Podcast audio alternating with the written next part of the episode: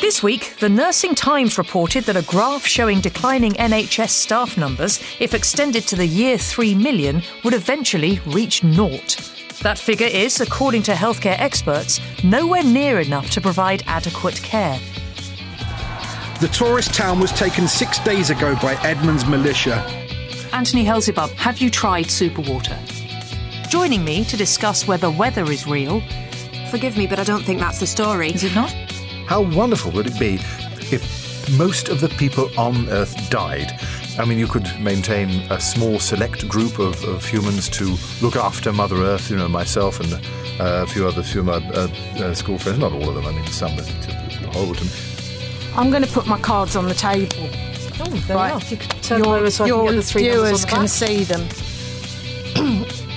um, well, I'm I'm so sorry. I I ate a whole camembert in hospitality. I got a bit excited being in London.